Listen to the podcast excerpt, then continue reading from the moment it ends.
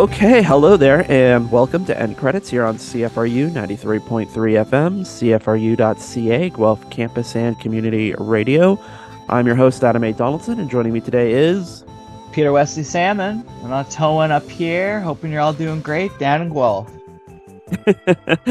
we are doing great. Uh, I'm just wrapping up, uh, wrapping up the Halloween season by watching uh, Halloween Resurrection, the the one where Busta Rhymes fights Michael Myers with like remedial karate. It's uh, when when is this work from?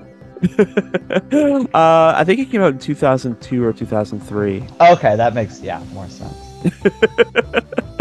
Because then it, then they went to the Rob Zombie reboot, um, and then there were two of those, and then um, we took ten years off before um, the David Gordon Green trilogy. So Yes. Uh, what are your thoughts on the Rob Zombie one? Uh, Halloween 2 is interesting because it actually uh, talks about trauma. It was like it was about 10 years ahead of its time. It's sort of dealing with the trauma of like being the target of a serial killer and how, how that affects you years later. But uh, it's not bad. I just remember the young boy playing the growing up him to do a really good job. Oh yeah. I don't, I don't remember if that was the first Rob Zombie or second one, but uh, mm-hmm. I hope I hope that dude's looking good, and I'm glad there's people like you still repping for for the zombie Halloweens.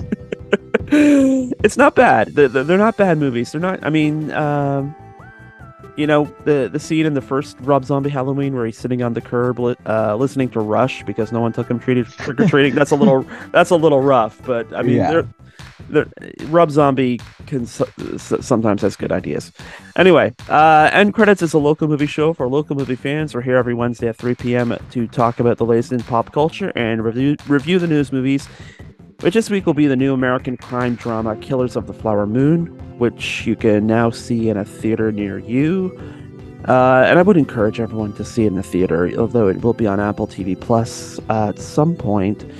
Um, that's going to be in the back half of the show. For the first half, uh, we're going to uh, try and uh, I don't know buttress the, the, the sort of pull of negativity. And you know, when we're talking about doing feel good movies to to kick mm-hmm. off the show, um, this was before like kind of the the the the series of deaths that have happened in the last week. Um, you know, Richard Roundtree passed away last week. Uh, Richard Moll, who people may remember as the bailiff from Night Court, and then you know the big one, Matthew Perry, was I know found dead crazy. on Saturday night. Yeah. So I mean, and then you have Suzanne Somers uh, a couple of weeks ago, Piper Laurie. Yes, I love Three's Company. Suzanne Somers, rest in peace. That's it's been a uh, it's been a rough week, rough couple weeks. Yeah, so um, you know, if, you know, but Chandler kind of... really, yeah, I would say, caught me off guard yeah. especially because he was in his pool and his last i follow him on instagram. His last instagram one was just like a real funny one about the pool you know? I don't know if i'll be able to look oh my god. Oh my you're kidding way. me? He had an no, instagram post like, about his pool? Yeah yeah and just like how dope it was which is true it's awesome but yeah it's just oh wow. Yeah it's it's eerie but um no he oh. was he was great but yeah I, I didn't even think about it though until you mentioned it. It's been a it's been a high amount higher than average amount of uh, there's, there's celebrity deaths there's going to be an E True Hollywood story about Matthew Perry's pool now, just because that seems that seems like it's ripe for urban legendizing. Yeah. Um. anyway, uh, so if we didn't need uh, some feel good movies before seeing Killers of the Flower Moon, we definitely needed them after. um. So, I I didn't really have any sort of set criteria. I mean, I guess what feels good to you is is good enough. Um, although I was like looking at other lists of like feel good movies, like Spike Lee's Inside Man was on one list, and I'm I'm not entirely sure what about Inside Man is supposed to make you feel good. I guess unless you're you're looking for a dad movie on a Sunday afternoon, but yeah, maybe maybe that. but there's some there's some truly bizarre choices out there. Um, but Peter, why don't we get to your choice uh, or your first choice uh, for a feel good movie suggestion? Okay, so for me, feel good is one that just takes away any worry that sadness or anger will be a part of it. Mm-hmm. So for me, it is Kung Fu Hustle because it is all action and comedy. That's it, and it's just it's outstanding. It's one of the funniest films made. Uh, Kung Fu Hustle is the 2000 film action comedy by Stephen Chow, who is uh, like a plus list uh, regarding China director. Mm-hmm. Um, you know, billions of dollars. Um, and Kung Fu Hustle is just amazing action comedy. It's it's outstanding kung fu, and then the characters doing this kung fu are just very very funny. Um, in particular, it takes a look at class issues and just the different uh gang lifestyles as well in China. Um, the Axe Gang in particular, um, who are uh like since 1921 have been depicted in films. Uh, mm-hmm. I don't know. I don't think they're real, but they have been depicted in Chinese films for a long time. Mm-hmm. Um, and just yeah, really, really fun and included in this one. Uh, and something I love about it that just really makes it so you don't you don't have to you paying attention is good, but like you don't have to care so much. Uh, and that's because it's heavily surreal. Uh, the one person gets attacked and they just run and they hide for like a week inside a traffic light, like a big mechanical traffic light. They just kind of hide above traffic in a traffic light for a week and they're totally fine. um, it's just it's just a wild film, but a lot of great comedy, a lot of great action. Um, but uh, to make it feel even better, it's also it like it got critical acclaim. It, it deals mm. with social matters, um, and in particular, the martial arts is is really great, mm-hmm. and uh, the music too. Um, so yeah, Kung Fu Hustle. It's just solely comedy and action, but hmm. directed in like a fantastic way. And just yeah, it makes me feel really good. It pumps up the iron and it makes you happy. It makes you laugh. So like iron and dopamine are just rushing up to your brain with Kung Fu Hustle. Uh, interesting choice. I wasn't uh, expecting that. I did look up the Axe Gang. There's a Wikipedia article, and it says the Axe Gang uh, is a reference to a gang founded in 1921, but it is currently used for show in cinema. It has appeared in a few Kong, Hong Kong martial arts. Okay, but they were films. a real fan at some point. Uh, yes, the fictional the fictional version of the Axe Gang is based on a real life Axe Gang in Shanghai around Japanese occupation with a leader named Wang Ya Kuo. That's cool. So, um, oh yeah, the yeah. Uh, drunk drunken master villains too are apparently based. That that's that's cool. Yeah. Drunken Masters one. Uh, they first appeared in Boxer from Shantung in 1972. Um, so, well, like you, my degrees in history, so that's maybe another reason it really pleases me because it's actually got some historical accuracy or at least a homage to it. Yeah, long live the Axe Gang. Um, yeah. uh, my first one is kind of historical, uh, or at least it takes place in the past and does involve like a real historical figure. It's also a Martin Scorsese movie, and um, Martin Scorsese is not well known for his uh, feel good movies. Let's say. No, uh, I can't even guess what your pick is. oh, really? it is one on the more recent side. Uh, it's Hugo, which was mm. 2011, based on a, a, a YA novel.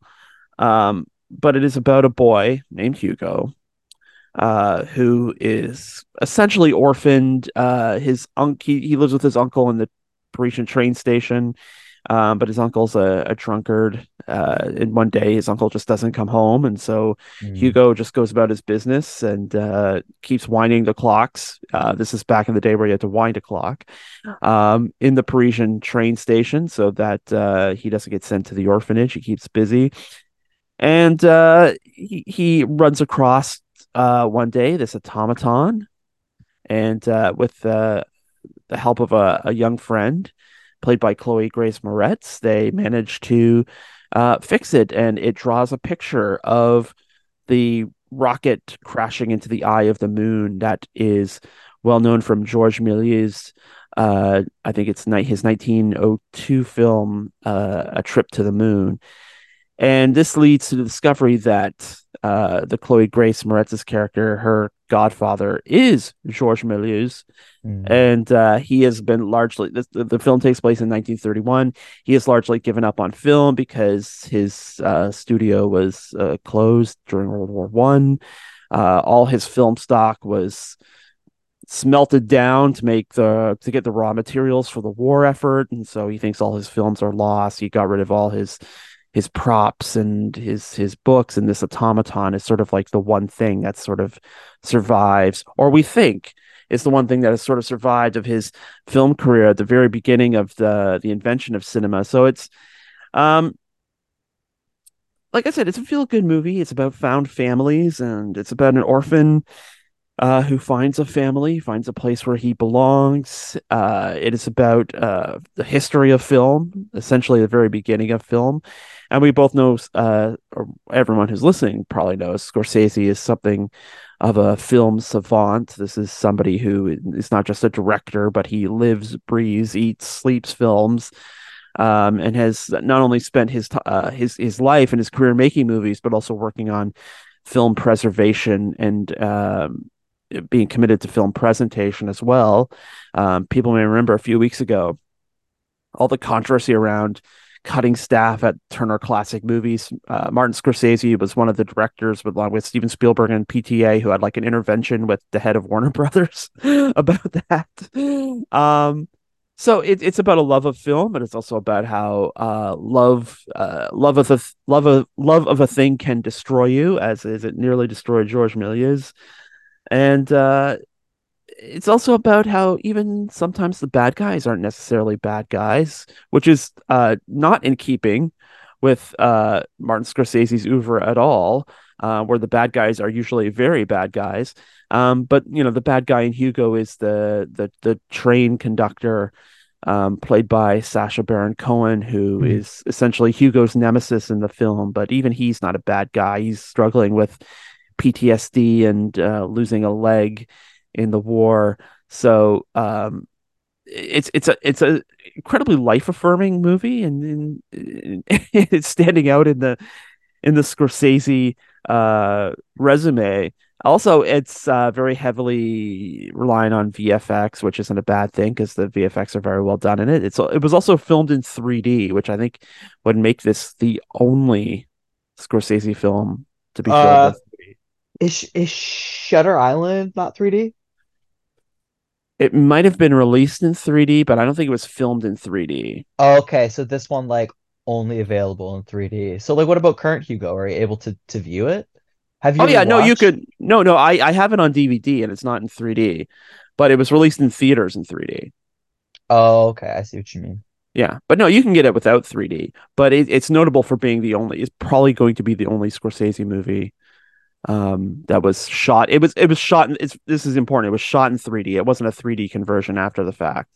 It was it Okay, was there he you go. it Yeah, was shot definitely in the only 3D. Scorsese one then. Yeah, yeah, And have you watched it recently? Uh, as you said, does the uh, CGI hold up? Yeah, it holds up pretty good. Yeah, pretty good. I'm satisfied. Yeah. I've always been curious why it wasn't able to make its money back because it's like critical Mm, acclaim, right? You yeah. the the the book itself, uh, or what it's based on is just not popular enough? I I, don't- I think it came at the the wrong end of the YA wave. Mm, yeah, I see what you mean. Yeah. All right, let's get to your second pick. All right, my second pick is called Love and Basketball. Oh yeah. Uh, it is a 2000 romantic sports film by Gina Prince Bythewood. Uh, she's, I would say, currently probably more known for, um, I didn't watch it. Was uh, The Woman King, uh, Yep. which was like a really, I didn't watch it, but my parents, one of their favorites last year, Viola Davis. Mm-hmm. Um, and uh, yeah, it stars uh, Sanaa Lathan. Um, and then one of my favorite actors, uh, Omar Epps. I'm a huge Mm-hmm. House guy, and Omar Epps is just he's just so cool. Um, and yeah, Love and Basketball. I think it's a feel-good film for me because yes, it's a romance film, so of course there's a bit of heartbreak, but no spoilers. The heartbreak doesn't last so long, and they just there's just so much love between the two main from beginning to end. It literally starts when they're six, when they meet and start dating, and then it ends when they're together forever, they have the kid, and it's just so sweet. But what makes it even more uh, different is even though it's sweet, it's love between the two. Mm-hmm. Um, the central focus is absolutely on uh, Sanaa Lathan. It, it, it's on Monica Wright McCall, the lead, uh, and she's the one who ends up in the WNBA. And Omar Epps um, pretty much bows out so he can, you know, he he likes basketball, but uh, it, it's her first. It's Monica first. They have a kid and everything, and he's Mm. just so great about it. He's just so humble, Mm. and it's just such a nice, warm film from beginning to end, whether it be love or the actions of Omar Epps, who I love, and you know he's he's the guy and I can relate to him in it. um, and it's just yeah, it, it's a great romance uh, where the ratio of of love to to heartbreak is you know like a a billion to to near nothing. So it's it, it's a heartwarming one for sure. Even though of course it's Mm. romantic, there's a bit of a, a downfall.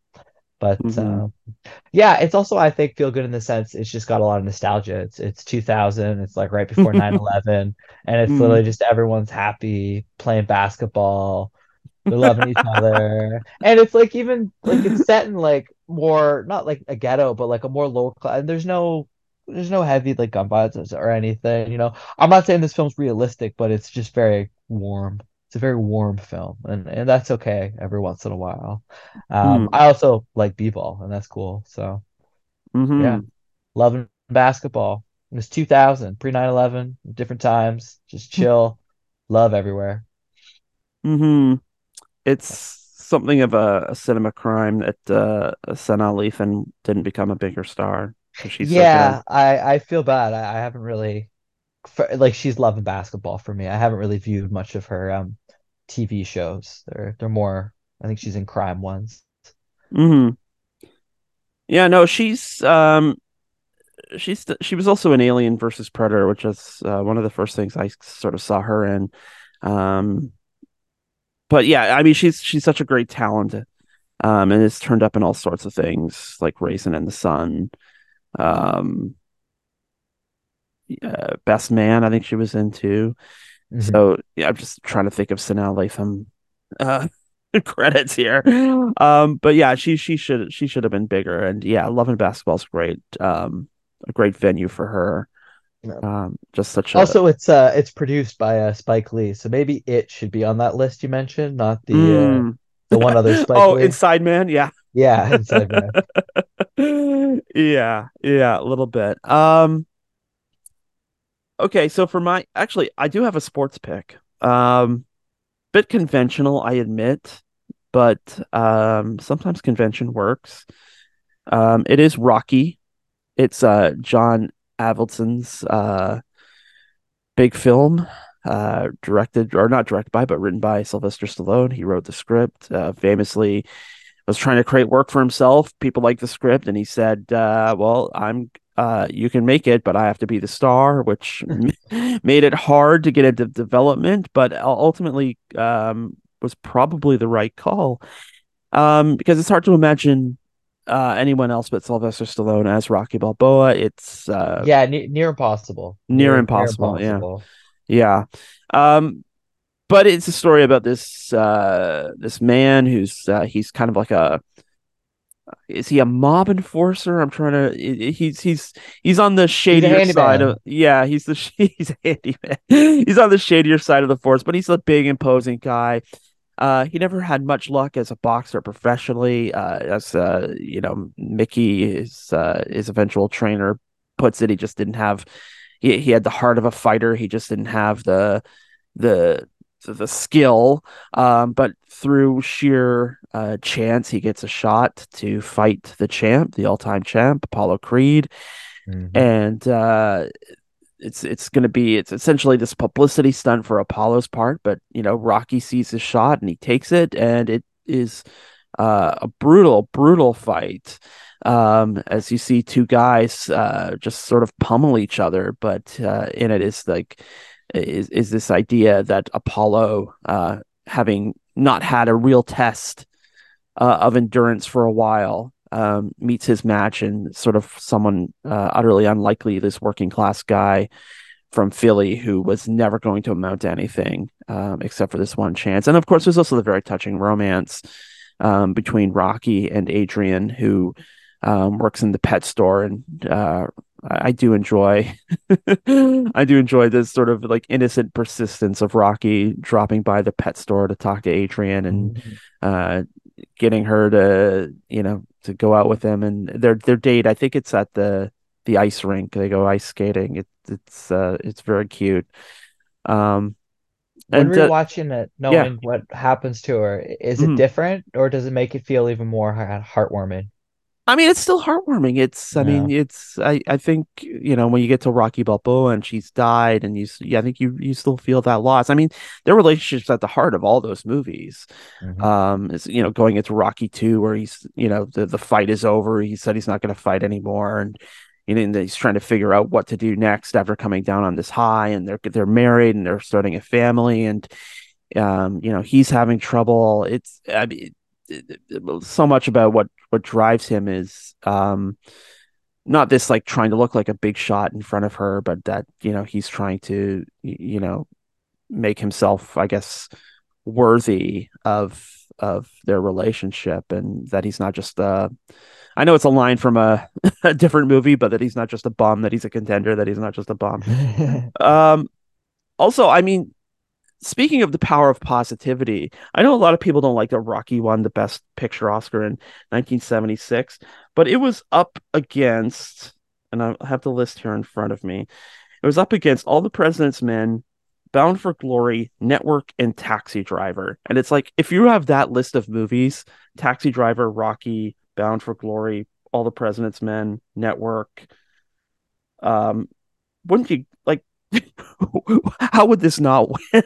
I mean, yeah, it's not the best movie in that slate, but I mean, uh, uh, you don't you didn't walk out of Rocky wanting to cut yourself as compared to some of those other movies. Um, yeah, yeah. Well, and some of those other movies, even though great, like Taxi Driver, are objectively not the greatest from its mm. director. I would mm. say. Mm, um, could be, could be. Yeah. So All no, right. it, it, it's fair, Rocky one, no matter what the haters say.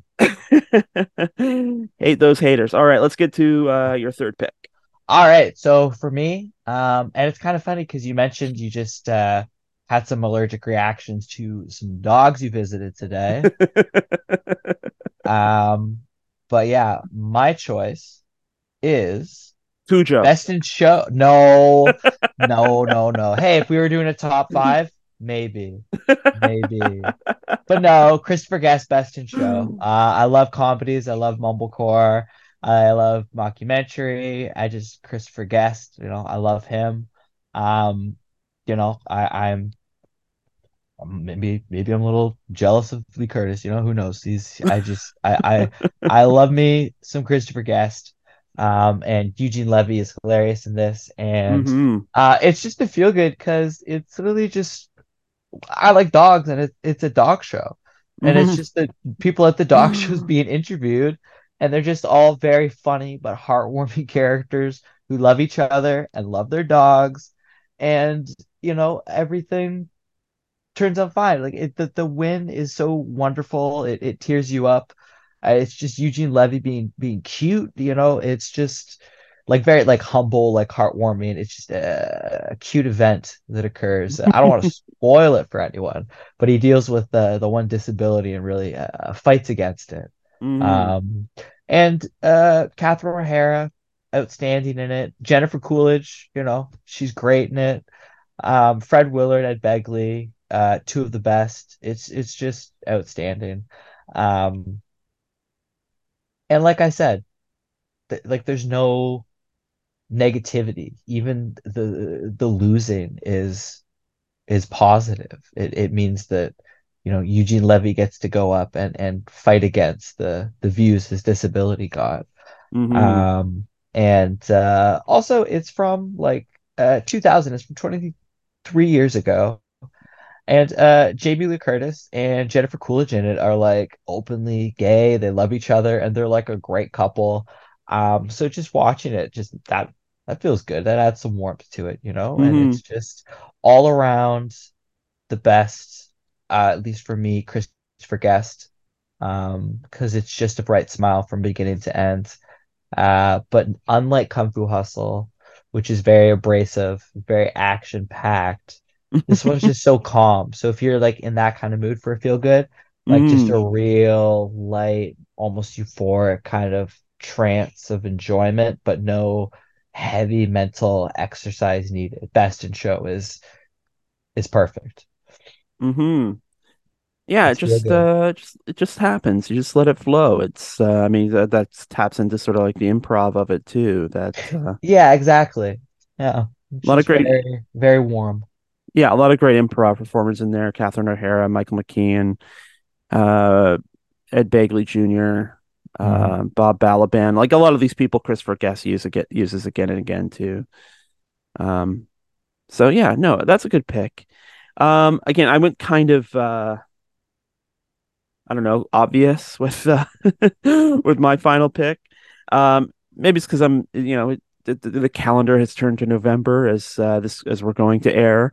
Um, so perhaps in a bit of a Christmassy mood, let's say. Uh, even though only really the last act of this movie takes place during Christmas, the, the vast Hey, if majority of the Christmas is a part of it, it's a Christmas film. That's my mindset. Die Well, Hard, it's a Christmas film. Gremlins, it's a Christmas film. They're all Christmas films. we we may have to reopen this debate later. Um, but it, it's it's a wonderful life. That's my other pick. Oh, Uh, so good. yeah, it's it's it's uh it's interesting that the timing of this. It's the first movie Frank Capra made post World War II, so it's you know still on his mind. It um though it's not about World War II, it sort of is. It's about um this guy George Bailey. He's had big dreams all his life. Uh, he keeps missing his chance due to you know different reasons. You know, he's Mhm. supposed to, you know, go on this world trip and then go to college, but his father passes away suddenly, so he has to take over the family business. His brother Harry's supposed to come home to take over the family business. Um, when uh, when he graduates uh, college, uh, but while he's away at college, Harry meets uh, his uh, significant other, and uh, he's going to marry her, and her father's going to give him a job, which means George Bailey still can't go away. He has to stay in town. He gets offered a really great deal to finally leave the family business, but it's being offered by literally the worst person in town.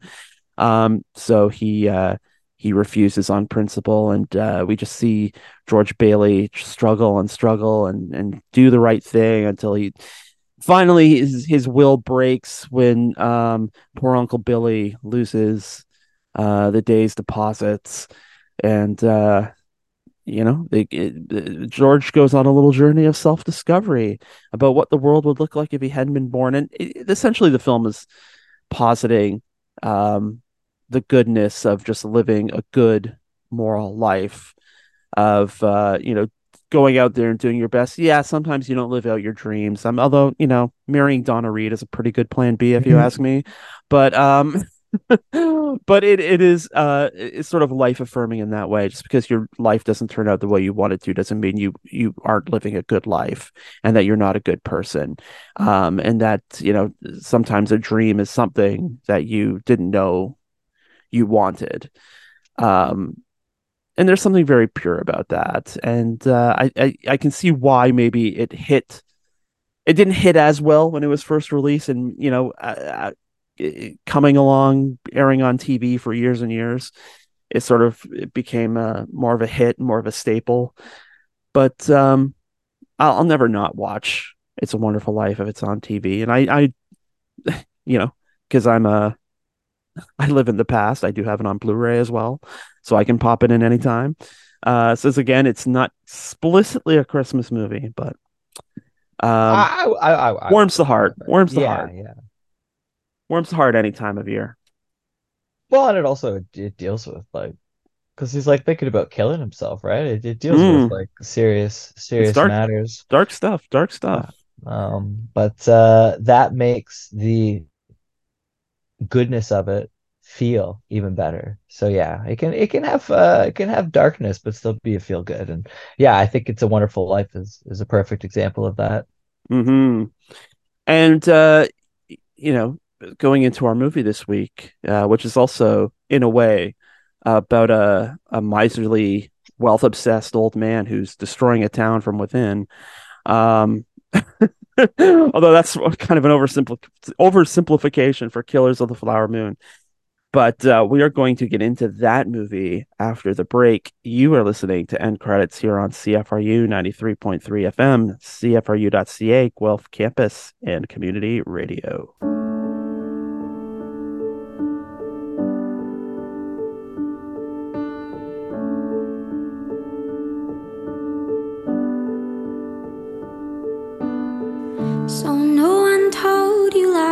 Was gonna be this way.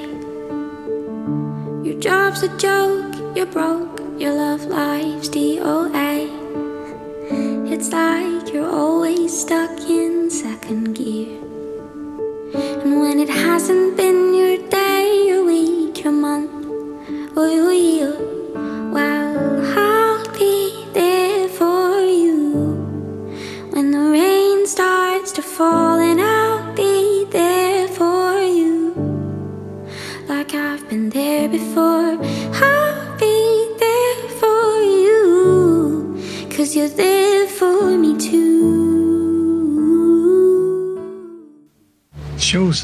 to you that Bill Smith didn't take the proper care of Minnie the way he could have.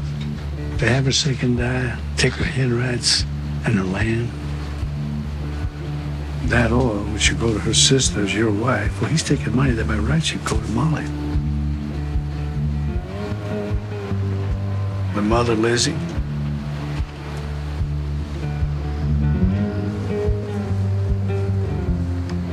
He's not in good shape.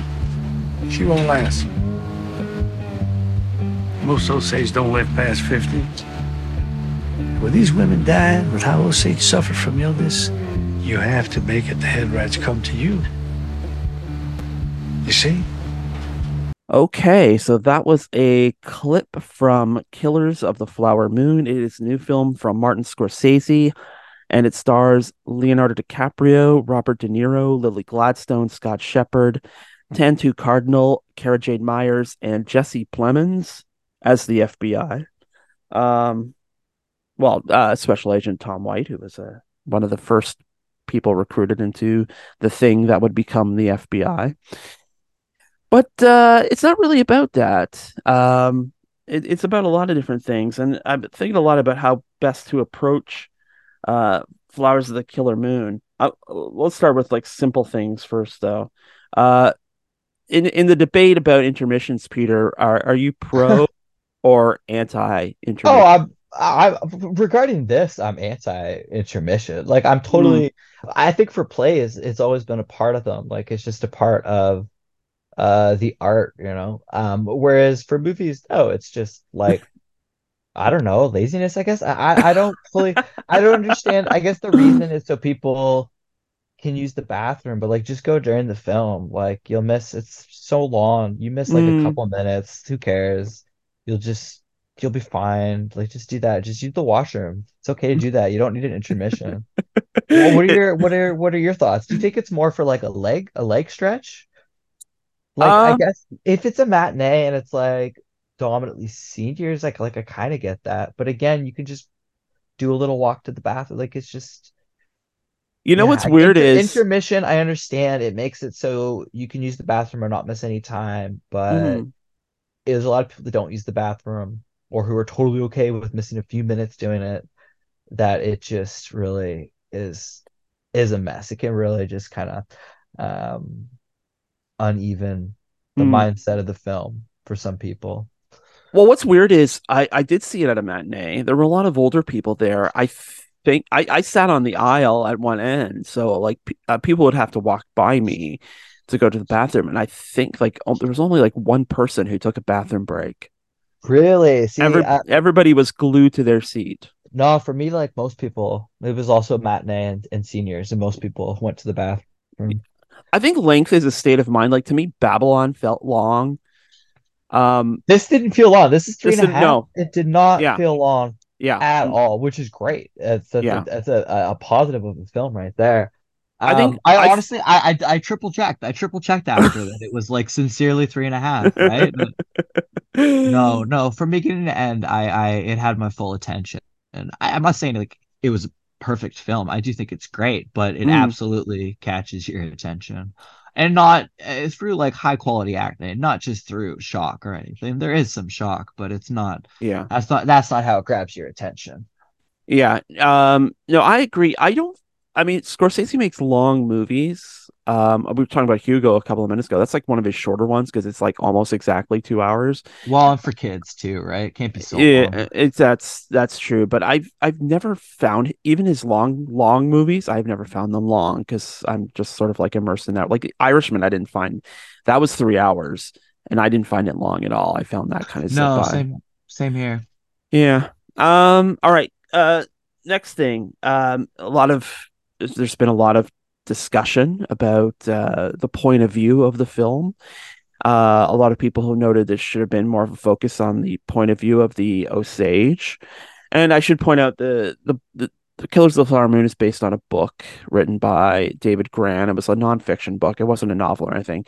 Um, the full title there's a, it has a, an exorbitantly long title killers of the flower moon the osage murders and the birth of the fbi and, and from what i understand because i haven't read the book it's kind of split into like two things like dealing with this is a real thing that happened in the 1920s a series of murders in the osage reserve in oklahoma after oil was found.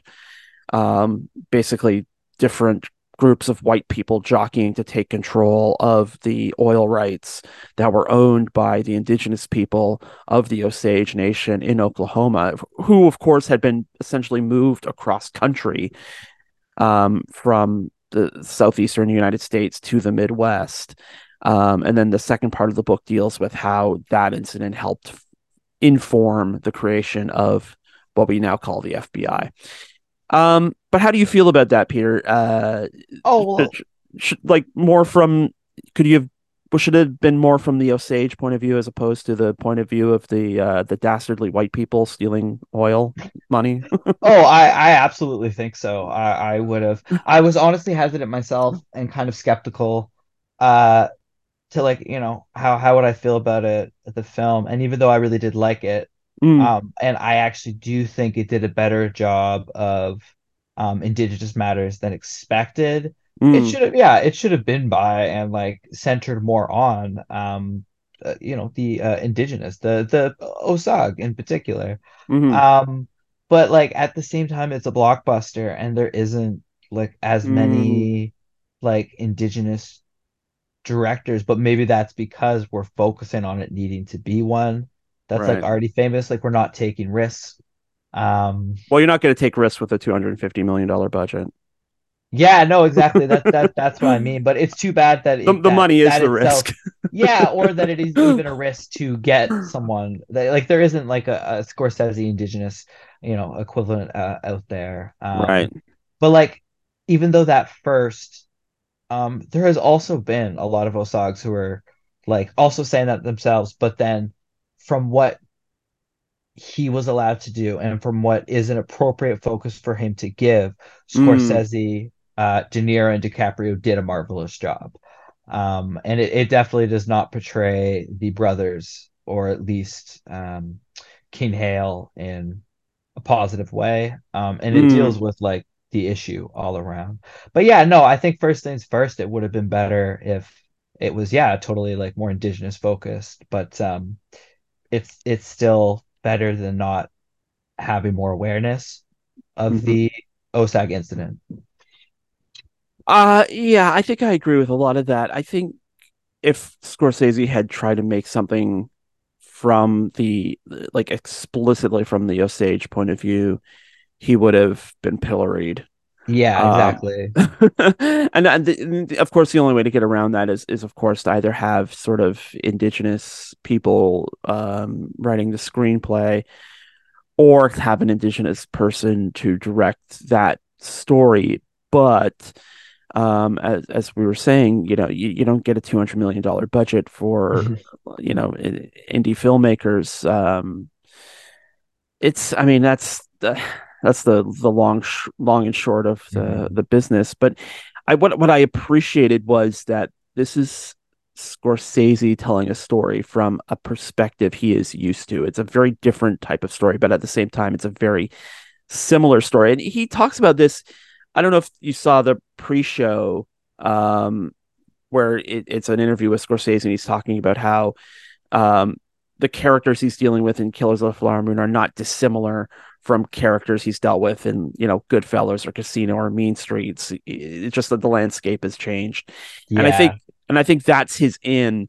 Um, you do get a lot from the point of view of the the dastardly white people, but I think like th- th- there's no there's no like hero making either purposeful or accidental and then like th- there's a sort of blatant opinion these are like bad guys who are doing bad things and he doesn't even try to convince you that maybe there was some i mean we can talk about the character of ernest which is the, the leonardo dicaprio character um where things are sort of a little bit yeah. Even even okay yeah because even with him even though you can kind of do feel a bit bad for him at the same time you never ever are against him uh like getting caught like or getting in trouble. You're never for Yeah. his side. You're never for what you're doing. Yeah. it's just like he does him and his wife like do display love. So there is some uh you don't always absolutely without a doubt hate ernest but he's also like you said and luckily and deservedly never displayed as a good guy. Yeah no i don't think i think where there's like sort of like a mushy gray uh bit is how it you know how much of his I, I guess how much was did, did he like genuinely love and care for molly. Yeah we just don't know. I think it's Yeah. it's scorsese got some information about it from the i believe granddaughter and she Mm. said that they definitely like you know showed love but um Mm, ernest could be a great actor right? Hmm because it, it, it certainly shows that ernest had like no problem with like plotting to kill her family members and trying to uh arrange these things um but i, I think that's I, I think yeah that, but then still like yeah. what like his his well i guess this is spoiler i don't know but so i won't but uh, there's the one point where he does though show Mm, genuine remorse and sadness to the loss of uh like a half in- indigenous uh kid right? So to to his child yeah yeah okay yeah it's okay to say. It, it's based on a real well it's history it's history. Yeah it's history exactly. Um yeah and his kid is you know half indigenous um so like he must but maybe that's just because of the half white of the kid. I i like i don't know but well i think um, it's because it's it's sort of like his kid and that's that's kid, sort of like the the turning point. It's like you know he he realizes i think that there's there's a lot for him to lose and and that he has been sort of like pushed he, this is a situation where he's been pushed around and pushed around by Mhm. his uncle played by robert de niro. Um and you know he's kind of this is him finally taking like a moral stand a right stand. And i don't think I think he thinks he's being heroic in that moment where he's like, I'm going to take a moral stand, but I, I don't think the, that's how the movie plays it.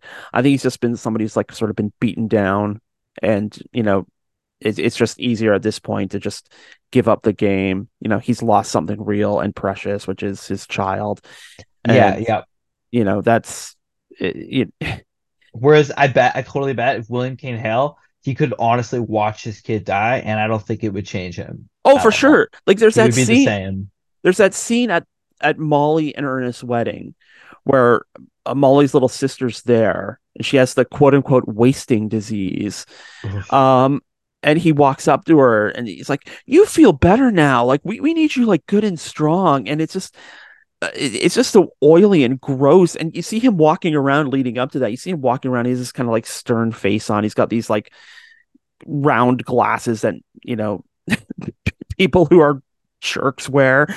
and he's just sort of like scowling and then he sees her sitting there and he puts on the charm. It, it's just so oily and and Mhm. and frankly a little satanic um in, in in like the real definition of that. We're not just how, how like people use it now but just yep. there, there's this real like two-facedness to that character that um is is just so disquieting because i mean i mean maybe this plays how did he against like fool them for so long you know? And yeah just like as as with the cinematography and us as viewers, we get to see into his eyes, right? And we get to how did how did they miss it, you know? But they didn't Yeah. they didn't see all the killing we did. But um and it's I mean he's so great. And like there's that scene where um they're at like the tribal council and they're talking about we need to send somebody to Washington to send investigators here and we're going to post a reward to like find out who's killing all of our like community members and then Hale gets up and goes well I'm going to add a thousand dollars to this reward.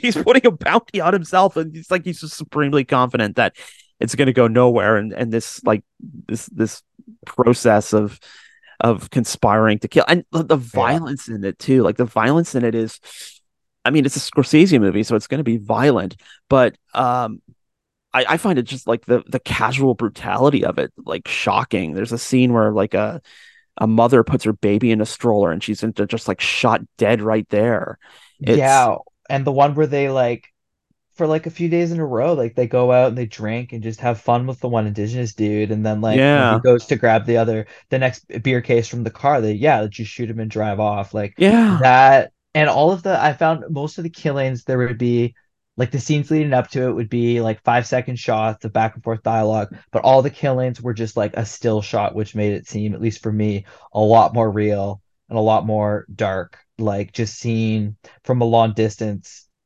just that indigenous guy grabbing a beer for his bud, just getting shot, and you just see it from a far distance. It's yeah it's it's it hurts, it really does. But like cinematography, like it's it's done well in the film. It's just it's not Yeah. it's, it's sad. It's sad to watch. Rodrigo Prieto is the cinematographer, and and Yeah, he, so he does on- some a lot of really great work here. Um, yeah, and it's it's I don't know if it's Scorsese because because he's trying to walk such a th- you you can sort of feel him trying to walk such a thin line because he knows like he's he's walking on a live wire here. Um, but he does this thing. He does this thing in the opening where it feels like the beginning of Casino a bit, where Ernest arrives at the train station and you're the camera's just buzzing around. It's going through like this madness, like people are getting off the train, getting on trucks to go to the oil fields. You know, you have hustlers walking around. Um, it, it goes to this scene later, a little bit later, um, when I guess it's like the day the dividends are, get, are getting paid out from the oil field, and then you see all this like you see the hustlers, you see the guys who are like, "How about a picture of this auspicious occasion for forty dollars?" and or or whatever it is, and then somebody goes, "Well, I can sell it to you for thirty two dollars." It's um, there's just this sort of, sort of like madcap nature. You get that roaring twenties feel, but then he just starts. He, he takes all that away, and Mhm. I, I'd be remiss if I didn't point out Robbie Robertson final film score from Robbie Robertson. Um, so great. Uh, the, Oh, the yeah. music is so great. Um, Well, but- and it felt nice. Like the band's Canadian, right? Like it felt it felt well, he, nice he- having Six Nations down the street from where I'm sitting. So Yeah, yeah, it was it was fun. yeah, eh, eh, but he Scorsese takes all that away, and he starts taking away the the fun and the music and the the the weird camera tricks. He does this thing where he films stuff like it's like like he's got newsreel footage or they're old pictures.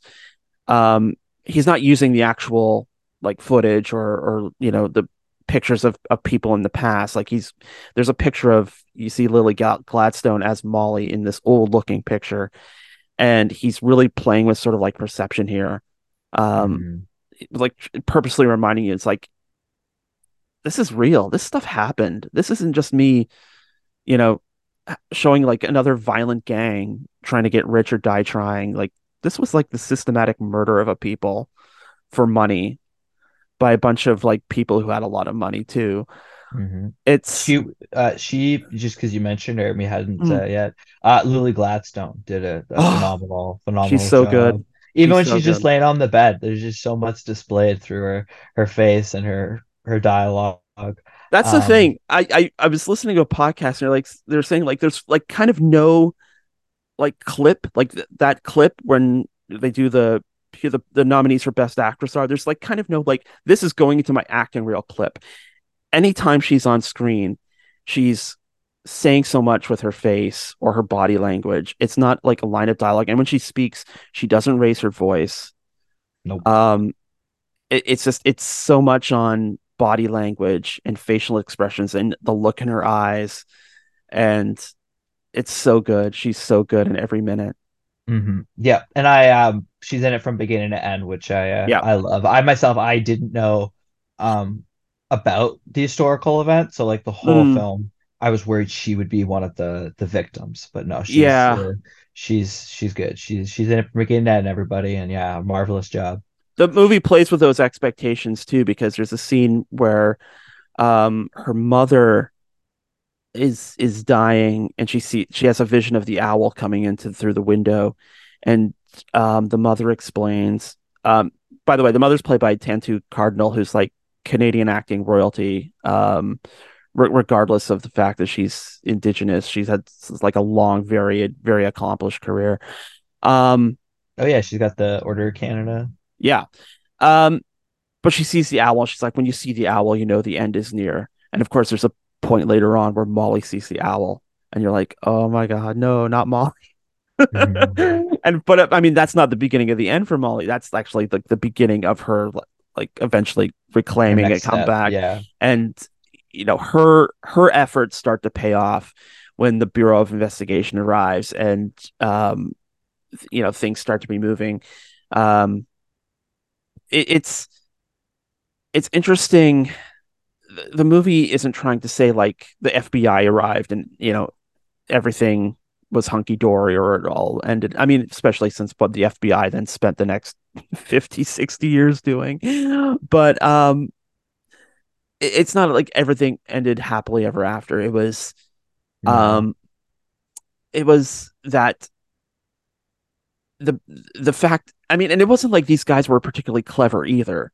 Like these were crimes that were done in the open planned in the open. Um it's it's not that the fbi was especially smart. It's that the these laws were horrendous. these were and there was dumb a lot of they weren't indigenous, so they had like a lot of power, a lot of control. dumb crimes and nobody cared about the victims. And like the fact that the doctors like the doctors got away scot-free that's amazing i mean it's not amazing but it is you know it, it is kind of something Oh yeah, because of all the drugs they prescribed. Yeah, yeah that's- like I don't yeah I don't understand that. That's just yeah baloney. it's Um, it is but but it's yeah, but it's it's displayed well in the film. It's displayed well in the film for sure. yeah Um, yeah I um, what are your thoughts on um some of the uh more like tertiary appearances? Like uh, there's been like some buzz about Brendan Fraser. What were your uh thoughts on uh? I know it's been it's been a little mixed for him.